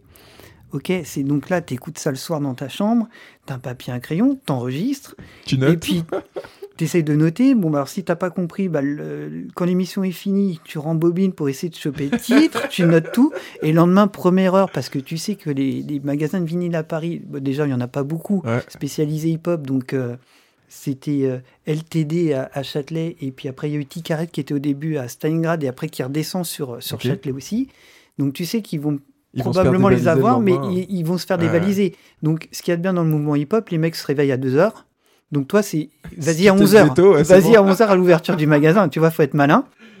Et là, je peux te dire que à l'époque, j'étais en. Maman, écoute pas, hein, j'étais en fac de musique. Donc, le mercredi matin, j'allais pas à la fac. Ouais, J'allais chez LTD acheter mes entendu. vinyles. tu Ah, vois, pour ouf, les ouais. avoir, quoi. Parce que je me dis, euh, ouais, ils ont donc cinq qui font venir de New York. Ils Ah, sont ouais, tout chauds, quoi. Et vu que tout le monde les a entendus la veille, tout le monde va les vouloir. Et tout le monde fait la même chose. Donc, c'est à toi d'être malin, en vrai, tu vois. Trop cool. Euh, du coup, on a fait un drop euh, en direction du hip-hop. Là, quelle place cette musique a eu dans ta vie? T'as dit que tu t'en as mixé un peu toi à une époque? Non, j'en ai pas mixé, mais j'ai fait, euh, j'ai fait des prods, ouais. Ok. J'ai fait des prods. Bah, justement, je te parlais de, de différents types et donc de mon, de mon ami Lee Jason. Et bah, on, il il a fait un album solo, mais qui est jamais sorti en fait. Ouais. Et j'ai fait partie de ceux qui ont. Qu'on fait des prods pour cet album. ouais, et puis euh, ouais. Donc ça, c'était en lien avec la Mafia Capri, tu disais? Ouais, et ben, en fait, différents types, ils sont un peu à l'origine de, de la mafia qu'un fric. Ok. quoi. C'est vraiment les, un peu les tontons du truc, quoi. Tu vois. Classe. C'est eux qui découvrent euh, Alix, notamment. euh, D'accord, ok. ouais, qui- enfin, Kerry James, pardon. ouais. Ah ouais, ok. Tu vois. euh, Et t'as continué après un peu à faire d'autres trucs Pff, Non, après, ouais, pour d'autres gars, mais qui sont pas du tout connus, tu vois, des mecs du quartier, des choses comme ça, quoi. Mais euh, ça, ça- c'est pas allé très loin. J'ai fait des petites mix. Non, j'ai fait des intros pour des mixtapes aussi, je crois. Parce qu'au début, t'as des sampleurs. Et puis, ah oui, un rappeur qui, euh, qui venait de mon quartier, où j'ai- enfin, je suis toujours euh, très proche, c'est Rossé. Alors, Je sais pas D'accord. si tu ouais, connais. vois, bien sûr. Ouais, Et voilà, donc du coup, bah, on a grandi euh, dans le même quartier, on a des, plein d'amis en commun, on servi il n'y a pas si longtemps et tout ça. Et ouais, c'est, tu vois, c'est toute cette mouvance de. Bah, c'est facile, tu, tu viens de là, ah. quoi. Donc, euh, ça fait partie, de, ça fait partie du, d'un gros moment de ma vie, ouais. Euh, bon, bah, j'ai des souvenirs d'enfance aussi de Sydney HIP HOP, Ouais, malgré ouais, tout. Tu vois, je sais que j'ai déjà ça dans un coin Tu de ma vu quand tête. t'étais gamin, ça? Bah, à la télé, ouais, mais ouais. enfin, j'étais vraiment pitchoun pour le coup, tu vois. Bah mais oui, donc, bah c'est vraiment un truc où je me dis, ouais, j'ai vu ça gamin. Et puis après, bah, je te parle du Dynastyle, c'est ça aussi qui, qui renforce. Rapatitude. Voilà, c'est, c'est, en fait, ça se fait euh, petit à petit, plus les copains, tout le monde est dans, ce- dans cette Ouais. mouvance-là. Enfin, en tout cas, dans mon entourage, dans le quartier, on, on- on découvre tout ça en même temps.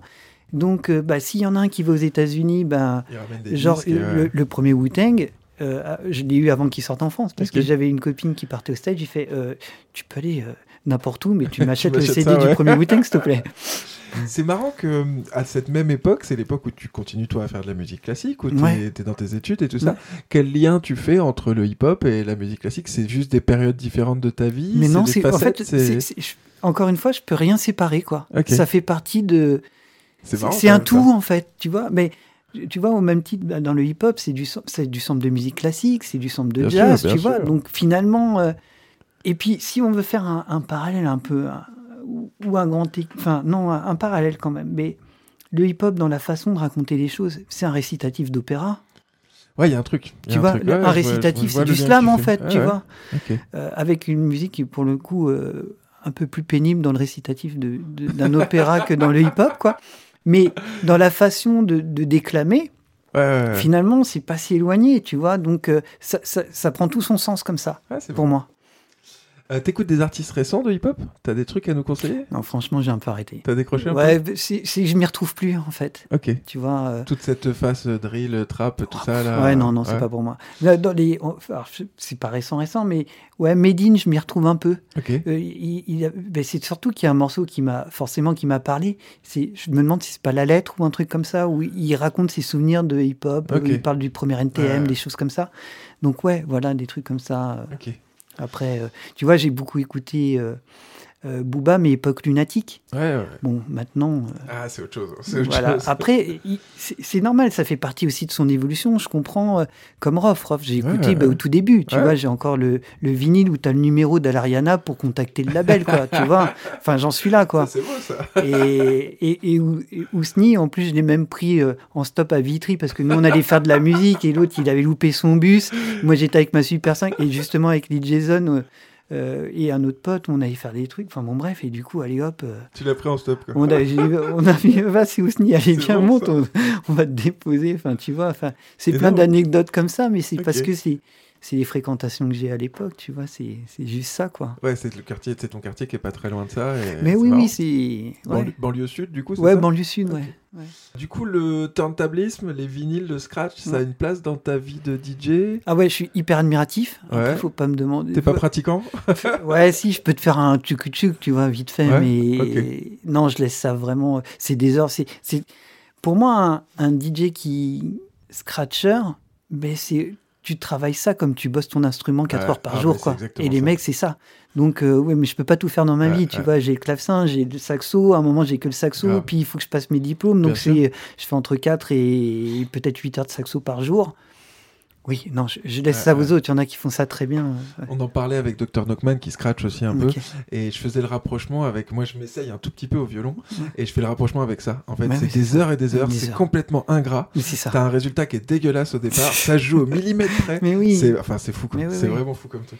Et puis tu vois, enfin moi je suis, euh, enfin cette culture elle est importante donc euh, euh, tu vois les premiers DJ américains, euh, américains, Grandmaster Flash quand ils disent, euh, bah voilà ils découvrent le breakbeat sur euh, sur euh, sur un vinyle donc ils achètent le Ouais. même pour faire les passe Sur une intro de James Brown ou je sais pas quoi. Voilà, Ouais, et ouais. les mecs ils te font ça en boucle parce qu'ils repèrent que ça fait danser les mecs donc les mecs hop pam pam pam ça part comme ça ou chaque il y en a un qui découvre un scratch ils mettent les repères au crayon sur les vinyles enfin tu vois et ouais et tout ça c'est ma culture et puis euh, en fait toute cette culture hip hop j'ai vraiment baigné dedans tu vois entre ceux euh, mes potes qui rappaient moi je faisais un peu d'instru les autres qui faisaient aussi des Yes. instrus les, les- les graffeurs du quartier enfin tu vois, où t'as par Ah, exemple, t'as, culture, t'as- ouais, t'as un mec comme Motu qui vient dans ta ville parce qu'il y a, y a derrière d'un mur de je sais pas quoi où la mairie lui dit bah ouais tiens euh, Motu ça a l'air d'être connu on va faire un graphe ça évitera que ça soit tout dégueulasse et bah let's go quoi tu vois Ah, tu, mais tu rencontres Motu quoi Trop et t'as et je sais pas j'ai moi j'ai 14 ans 15 ans Ouais, ça, tu ça te marque pour toute une bah vie. oui après, quoi. évidemment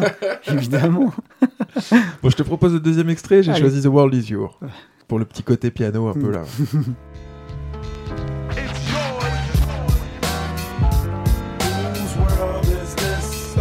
is yours. The world is yours. It's mine, it's mine, it's mine. Whose world is this?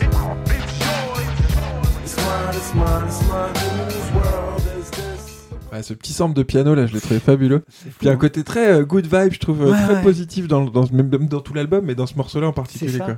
puis t'as vu il y a un moment il y a il y a l'instru qui s'arrête il y a juste la phrase qui ressort Ah, ah. et juste ça, ça t'es là tu fais Pouf et, et- alors qu'il n'y a rien ils ont juste fait un cut sur l'instru pour juste euh, Ouais. ce petit bout là mais oh, Ah, mais c'est vachement bien foutu. Et puis ça hein. me procure toujours les mêmes émotions, quoi. Puis en plus, euh, voilà, euh, et, et les émotions actuelles, et puis les émotions de quand j'étais aussi Bah oui, gamin, bah oui, tu vois, évidemment, il y a ça Ouais, aussi, on peut pas enlever euh, cette dimension-là, quoi. Ah, mais c'est cool aussi. Ouais. C'est- des bons souvenirs aussi. Bah oui, évidemment. Bon, on passe au cinquième disque. Allez. Alors là, on va encore aller voir une autre, une autre partie. C'est Jean-Michel Jarre Mm. avec l'album Equinox et particulièrement Equinox Partie 4.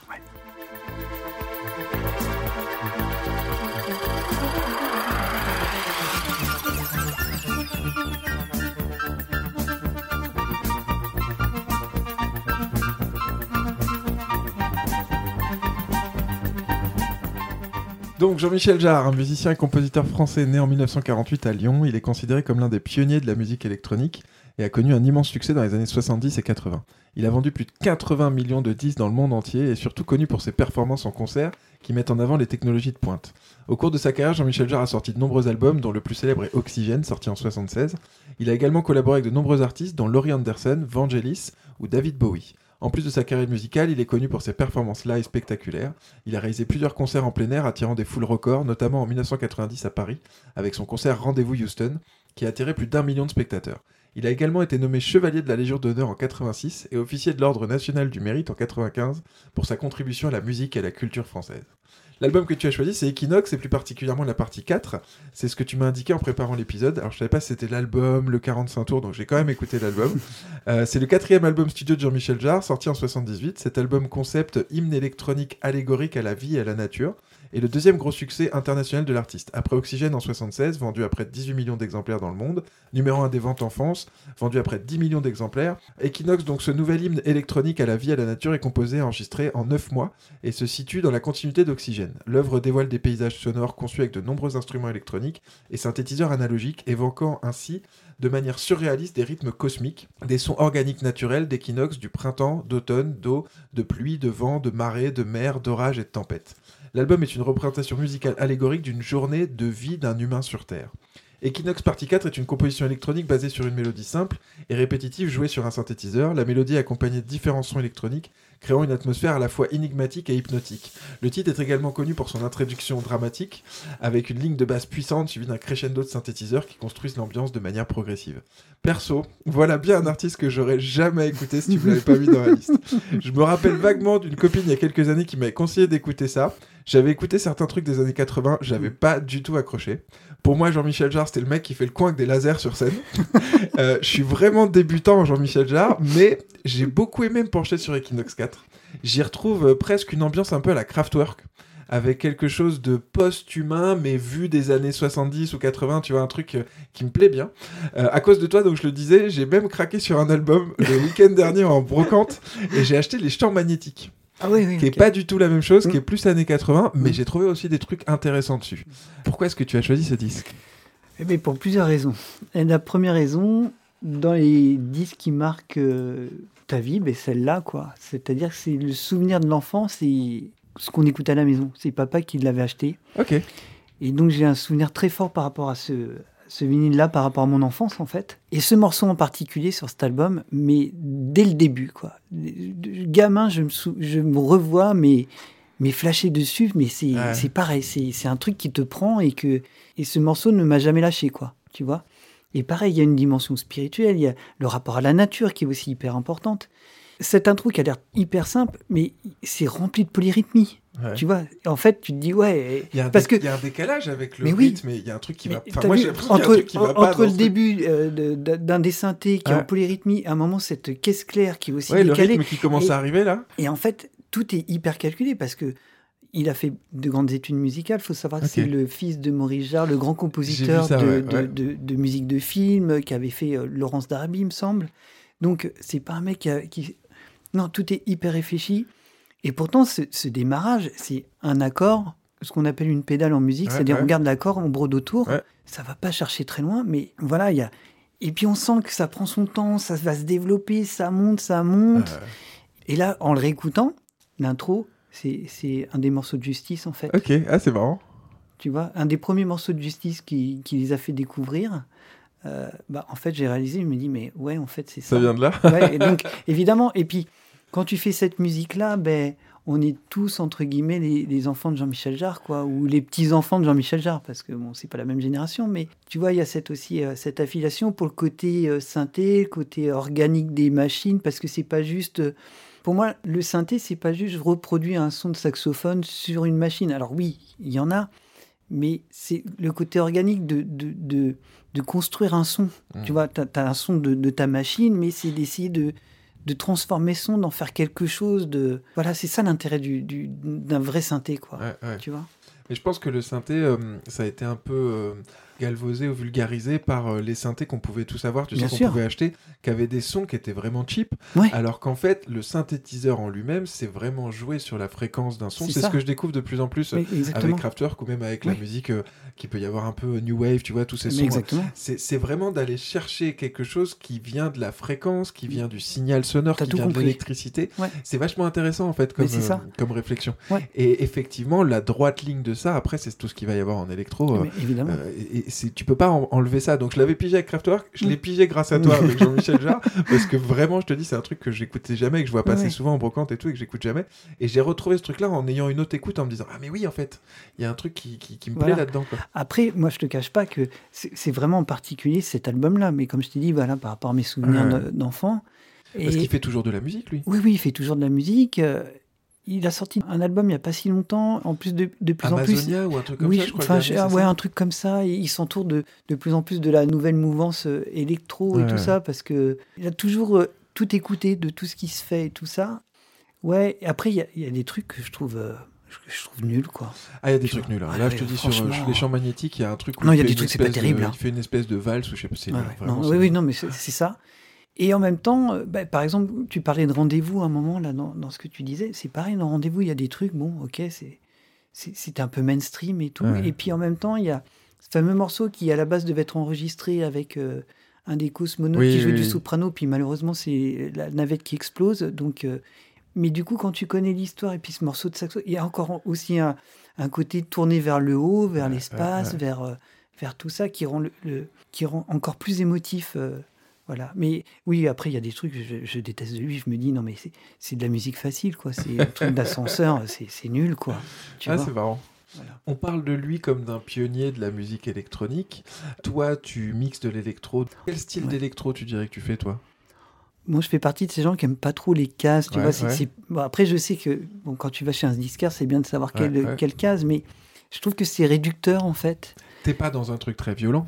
Ah non, non, alors si, ouais, si on, si on vois, veut si on mettre devait- un. Pour ceux qui, parce que je sais qu'on a des auditeurs plus âgés ou quoi qui Mm. connaissent pas du tout, comment tu catégoriserais un peu ça, tu vois Alors, euh, deep, progressive, mélodique, euh, electronica, euh, truc comme ça, quoi. Ah ouais. Et, et c'est marrant, il y avait un des labels, c'est pareil dans le, dans le genre, euh, ça m'a pris 6 heures pour le faire, c'était une petite interview euh, à diffuser sur YouTube, donc je me suis vu, bah, pareil, je devais être confiné, euh, genre ma caméra tout seul, alors déjà que je suis pas à l'aise, là ça a été mais horrible, je quand je te dis que j'y ai passé 6 heures, c'est vraiment ouais. 6 heures, euh, et pourtant je devais le faire en français, j'étais même pas besoin de le faire en anglais, parce qu'après j'ai tout traduit, ils ont mis le bandeau dessous. Mais oh non, mais quelle souffrance, quoi, tu De vois. devoir justement Euh, expliquer bah et oui, c'est ça. Et, et- dans une des questions, il me disait oui, mais en fait, vous avez un côté euh, compositeur euh, romantique, je sais pas quoi. Et je fais mais je, non, enfin, je sais pas si je suis romantique, quoi. Enfin, je fais juste la. En fait, Ah, je fais la, la- la- la musique avec mon cœur parce que la musique est tellement importante dans ma vie, tu vois que. Ouais, si alors si on veut mettre une case, on va dire ouais la musique électronique. euh, progressive mélodique, deep house, ou electronica, je sais pas, ouais, un truc comme ça, quoi. Comment on fait si on veut t'écouter du coup? Eh ben, avec tous les. Donc je disais, moi je t'ai trouvé sur Deezer, ouais, il y a en- Spotify, euh, YouTube aussi. T'as du support physique qui est sorti?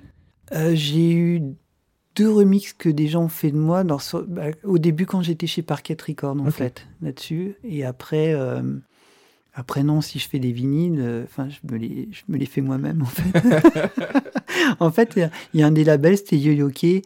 Euh, ils, ils ont été très forts. C'est genre. euh, ils sortent, de, bon, ils sortent un peu des vinyles pour euh, des, é- des, des anniversaires, des choses Ouais. comme ça. Et puis ils ont, ils ont dit, bon, ben, on peut pas tout sortir en vinyle, mais s'il y a des morceaux qui vous plaisent, euh, voilà sur notre site internet, vous, vous mettez les morceaux que vous voulez mettre. Alors attention à la durée, nanana, Ouais, nanana. ouais. Euh, mettez bien l'ordre dans lequel vous voulez. Et en fait, ils les font presser, alors je sais plus où, dans un pays de l'Est quelconque. Et voilà. Et donc, du coup, ben, certains morceaux à moi de ce label-là, bon, bah, je les ai tous fait presser en vinyle. D'accord, fait. les avoir, toi, Ouais, ouais, je me les fais moi-même. Ok. donc, du coup, tu vois, par exemple, quand, quand c'est le disquaire day, Ouais. euh, où je suis. Il y, a- il y a un magasin de vinyle chez qui je vais beaucoup, mais qui est en Belgique. Bah, quand il organise un, un disquaire day, euh, ben, tu joues en vinyle, tu vas pas ramener Ouais, euh, des sûr, CD ou sûr. ton ordinateur. Tu Bon, bah, bah, bah, euh, bon, ah, bon, cool. Le seul moyen de jouer ma musique, c'est de me les faire presser et puis de les jouer, quoi.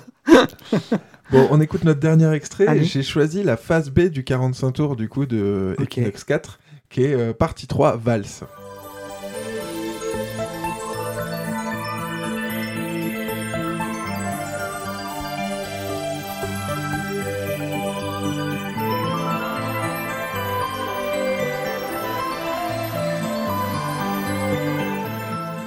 C'est très marrant. Au début, on n'y croit pas. Et il y a vraiment une espèce de valse qui ça, part ouais. après. C'est trop marrant. Voilà, C'était un peu pour le petit côté euh, marrant. Mais, mais tu vois, dans, dans cet extrait-là, il y a vraiment un, un esprit hyper organique. Ouais, quoi. Les petits, Puis, les petits, les trucs. euh, il y, a- il y a tout ce travail du son, quoi. Et puis, il faut savoir qu'à l'époque, euh, ben, il n'y a pas d'ordinateur pour enregistrer. Donc, euh, par exemple, il, il raconte que pour Oxygène, il a enregistré sur un 4 pistes. hein. Ouais, ok. Tu vois, donc c'est assez fou, en fait, quand tu y penses, Bah quand oui, tu bah remets oui. dans le contexte de, De juste faire avec son synthé et puis enregistrer sur Puis le alors truc. après, quand cette petite mélodie arrive, euh, ouais, il y a un côté un peu enfantin, un peu berceux, je sais pas trop comment on peut le définir. Et, Ah, j'ai euh, trouvé ça très marrant, Mais c'est ouais, ouais, c'est ça. Bon, du coup, on en a fini. Euh, vraiment, moi, j'aime ce projet de podcast pour des épisodes comme celui-là. C'est toujours un plaisir de parler des Doors ou de NTM, mais quand je dois aller faire des recherches pendant plusieurs heures et réécouter quatre fois un disque pour tenter de comprendre ce que c'est que cette musique, ce qu'elle veut dire, quel sens elle a, je trouve ça génial. Je retrouve une exigence et une finesse dans ta liste que je retrouve également dans ta musique. Je te remercie vraiment de m'avoir amené à écouter ces disques et à les faire découvrir à ceux qui nous écoutent. Est-ce que tu te rappelles du dernier disque que tu as acheté? Oui, euh, Ah. bah, oui, évidemment. Euh, Alors, mais il y en a pas qu'un parce que justement sur Bandcamp, entre euh, euh, tu fais des précommandes, ça sort au mois de juin et tout. Alors, est-ce Ouais, que c'est ouais. vraiment lui le dernier je, je vais t'en citer plusieurs parce que du coup, ça va être plus facile. Alors, il y a un artiste que je viens de découvrir qui s'appelle DJ Blacklow. C'est il a 21 ans, il est sud-africain. Euh, le morceau, je vous conseille d'écouter Lovey. L-O-V-E-Y. C'est fabuleux. Franchement, j'ai euh, pour le côté hip-hop, Soul Chef. Ouais. Et parce que j'avais trouvé l'instru, en fait, c'était. Ils avaient repris un lyrics de, de Biggie, voilà, un des rappeurs que j'ai toujours adoré aussi. Évidemment. Voilà. Et euh, en fait, je me dis, mais c'est quoi cet instru? Et en fait, je découvre que c'est un instru de ce groupe qui s'appelle Soul Chef, ou je sais pas qui ils sont exactement. Euh, voilà. Et puis là, dans le dernier que j'ai précommandé, il y en a deux. Il y a euh, French 79, qui est un, un artiste électro, et puis Ron, Ok. le français, Ah, ouais. voilà, qui va sortir un album. Alors lui, cet album-là, il a l'air de reprendre des, des morceaux de ses précédents albums, mais avec l'Orchestre national de Lyon. D'accord, ok. Voilà. D'autres artistes que tu aurais voulu citer Si- Oui. Parce que je sais que c'est pas facile à chaque fois de choisir 5 disques. Comme ça, juste en balançant des noms, est-ce qu'il y a des, des choses incontournables pour toi? Ouais, euh, pas très connu, Emily Cotten avec le morceau Freight Train. Je ne connais Ah pas. bah ça, tu vas adorer. Ok. Euh, voilà, je te laisse découvrir. Elle joue, euh, elle est gauchère, mais du coup, elle joue la guitare à l'envers et tout. Et il y a ce rapport à, à sortie de l'esclavage et tout ça. Ok. Et ça, c'est pareil, c'est des morceaux que qu'on écoutait à la maison. Euh, bah, je te parlais de Bob Dylan, euh, d'Aretha Franklin, euh, Kenny Rogers avec The Gambler, par exemple. Ouais. Ça, c'est tout ce que j'écoutais à la maison. En fait, moi, j'étais baigné là-dedans. Donc après, la culture rock, je l'ai pas. Et la variété française, bah non, on n'en écoutait pas non plus, tu vois. Donc, euh, et en fait, pourquoi j'ai cette culture-là, on va dire plus euh, musique américaine, c'est que bah, dans les années 80, mon père euh, faisait beaucoup de voyages euh, aux États-Unis, donc euh, Chicago, Pittsburgh, Cleveland. Donc bah forcément, il ramenait la musique de, qu'il trouvait là-bas, quoi. Donc en fait, j'ai vraiment cette culture-là euh, dans, la, ouais, dans la musique que j'écoute, quoi. Ouais. Parfait. Des projets, tes activités, comment on te retrouve sur les réseaux? On en a parlé un peu comment on fait pour t'écouter, mais euh, Ouais. toi, t'en es où? Il y a des trucs qui sortent? On a parlé de Reliance, c'est sorti il y a un petit Ouais, moment bah, déjà c'est sorti il y a au début du mois ou le mois, en fin de mois dernier, je sais plus exactement. D'accord. ouais. Donc ça, c'est qu'un titre, c'est ça? C'est qu'un titre, ouais. T'as un, un album qui sort, quelque chose euh? Non, alors c'est pas d'album, non. euh, J'ai un projet avec un, un musicien allemand euh, qui est dans la musique électronique qui s'appelle euh, Rose Boy, avec qui j'ai déjà fait deux, deux EP. On en a travaillé sur un troisième qu'on est en train de finir. On va voir ce qu'on va en faire. Puis après, ouais, bah, de toute façon, je fais toujours de la musique, toujours dans plein de projets. Donc là, Comment je on peut en- retrouver? T'as un Insta, une page Ouais, Facebook j'ai un On peut trouver un peu ce qui sort et tout Oui, euh, bah voilà, page, page Facebook avec euh, Ok. Mashk et puis surtout mon Insta, je pense. D'accord. Ouais, je mettrai les liens de toute façon Ouais, dans la si description de l'épisode. euh. Puis sur YouTube, et puis après, comme je t'ai dit, bah, tu as trouvé sur Deezer, Spotify, euh, tout, Amazon euh, Music, enfin toutes les plateformes de, de streaming, SoundCloud aussi. Des concerts, des sets de prévus? Euh, Est-ce que tu seras à la Big Board cette eh année ben oui, tiens. Eh ben voilà, on va J'espère repartager j'espère vas la- rejouer Eh. Roudoudou. Parce que moi, tu sais que j'attends que tu joues ce vinyle à Ok, chaque fois. hein. Parfait, parfait. Très bien. Bah, J'en ai beaucoup des nouveaux aussi. ouais. Oui, Ouais, je me doute, mais euh, ouais, c'est, bah, je t'ai Ah, dit, hein, à chaque fois quand tu Ah, joues, ah, euh, J'adore ça. moi, ça me rend fou. C'est vrai que ça a été mon intro pendant presque Mais tout oui, l'été oui, dernier sur plein de sets. Je sais. Et à chaque fois que je t'ai croisé, je t'ai dit, j'adore quand tu joues ce, vinyle-là, quoi. Donc, oui, il va y avoir la big board. Euh, et après, je, vais rejouer dans, dans l'île cet été, euh, certainement au Croque-Bedaine chez Charles. euh, Ouais. Voilà, après, euh, je- on, va, on va voir avec Rémi, tu sais, Ouais, c'est un ouais, peu. c'est- ton manager. on va dire que c'est mon manager. Alors je lance un gros appel à Rémi. J'attends depuis le début de ce projet d'avoir sa liste pour Oui. pouvoir l'interviewer. Ça devient une légende sur Oléron. Est-ce oui. qu'un jour j'aurai la liste Ah, de ça, Rémi ou tu pas sais, ça fait partie de ces trucs. on, on sait qu'il a probablement existé, mais, personne ne l'a jamais ça, vu. c'est ça, c'est ça. bon, justement, on parle de Lille. Est-ce que tu as des artistes locaux ou des lieux à nous recommander? Alors, peut-être sur Lille ou peut-être plutôt de ton côté chez toi? Euh, oui, alors chez moi, euh, Ceux bah, que tu voudrais un peu mettre la lumière dessus, tu vois euh, il y a une salle qui s'appelle Paul B qui est à Massy. Euh. La prog est, est hyper vaste. Il y a toujours forcément. il y a- ça, ça peut aller d'un gars comme Bruce Brubaker qui va jouer du Philippe Glass. Ouais. Donc on va être 30 dans la salle. Bon, pour ceux qui aiment Philippe Glass, moi c'était parfait. Puis Bruce Brubaker, c'est quand même une, une pointure en, euh, au piano, puis dans la musique de Philippe Glass. Donc ouais, cette salle est intéressante.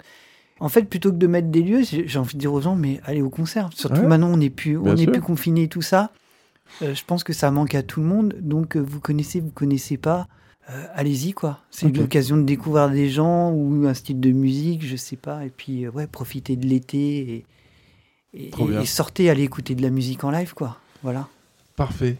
Est-ce que tu as autre chose à rajouter? Ouais, du coup, euh, je voudrais citer deux phrases et c'est du Victor Hugo. Vas-y, je t'en prie. Euh, la première parce que si elle me représente vraiment, il, il dit la musique exprime ce qui ne peut être dit et sur quoi il est impossible de rester silencieux.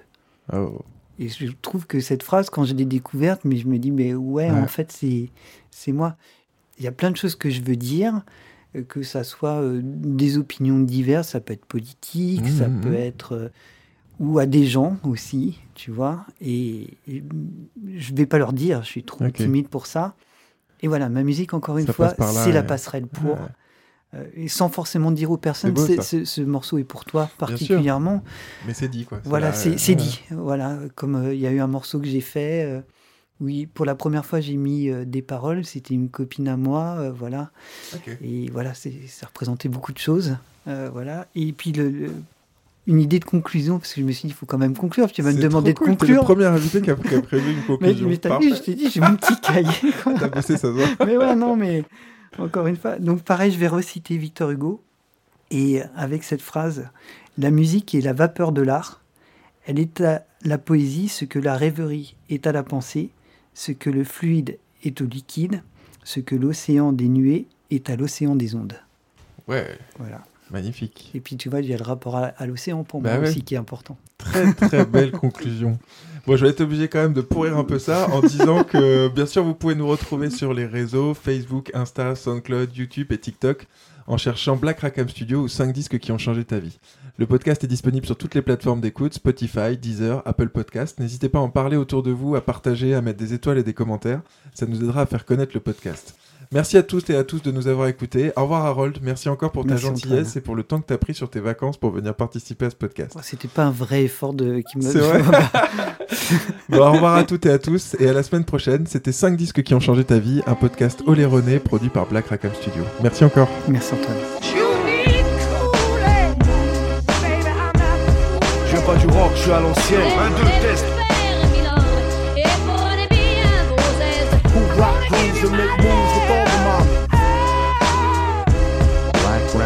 Duty, straight from the island. Je t'assure, de quoi faire Krishna un vrai petit loupard. 5 disques qui ont changé ta vie.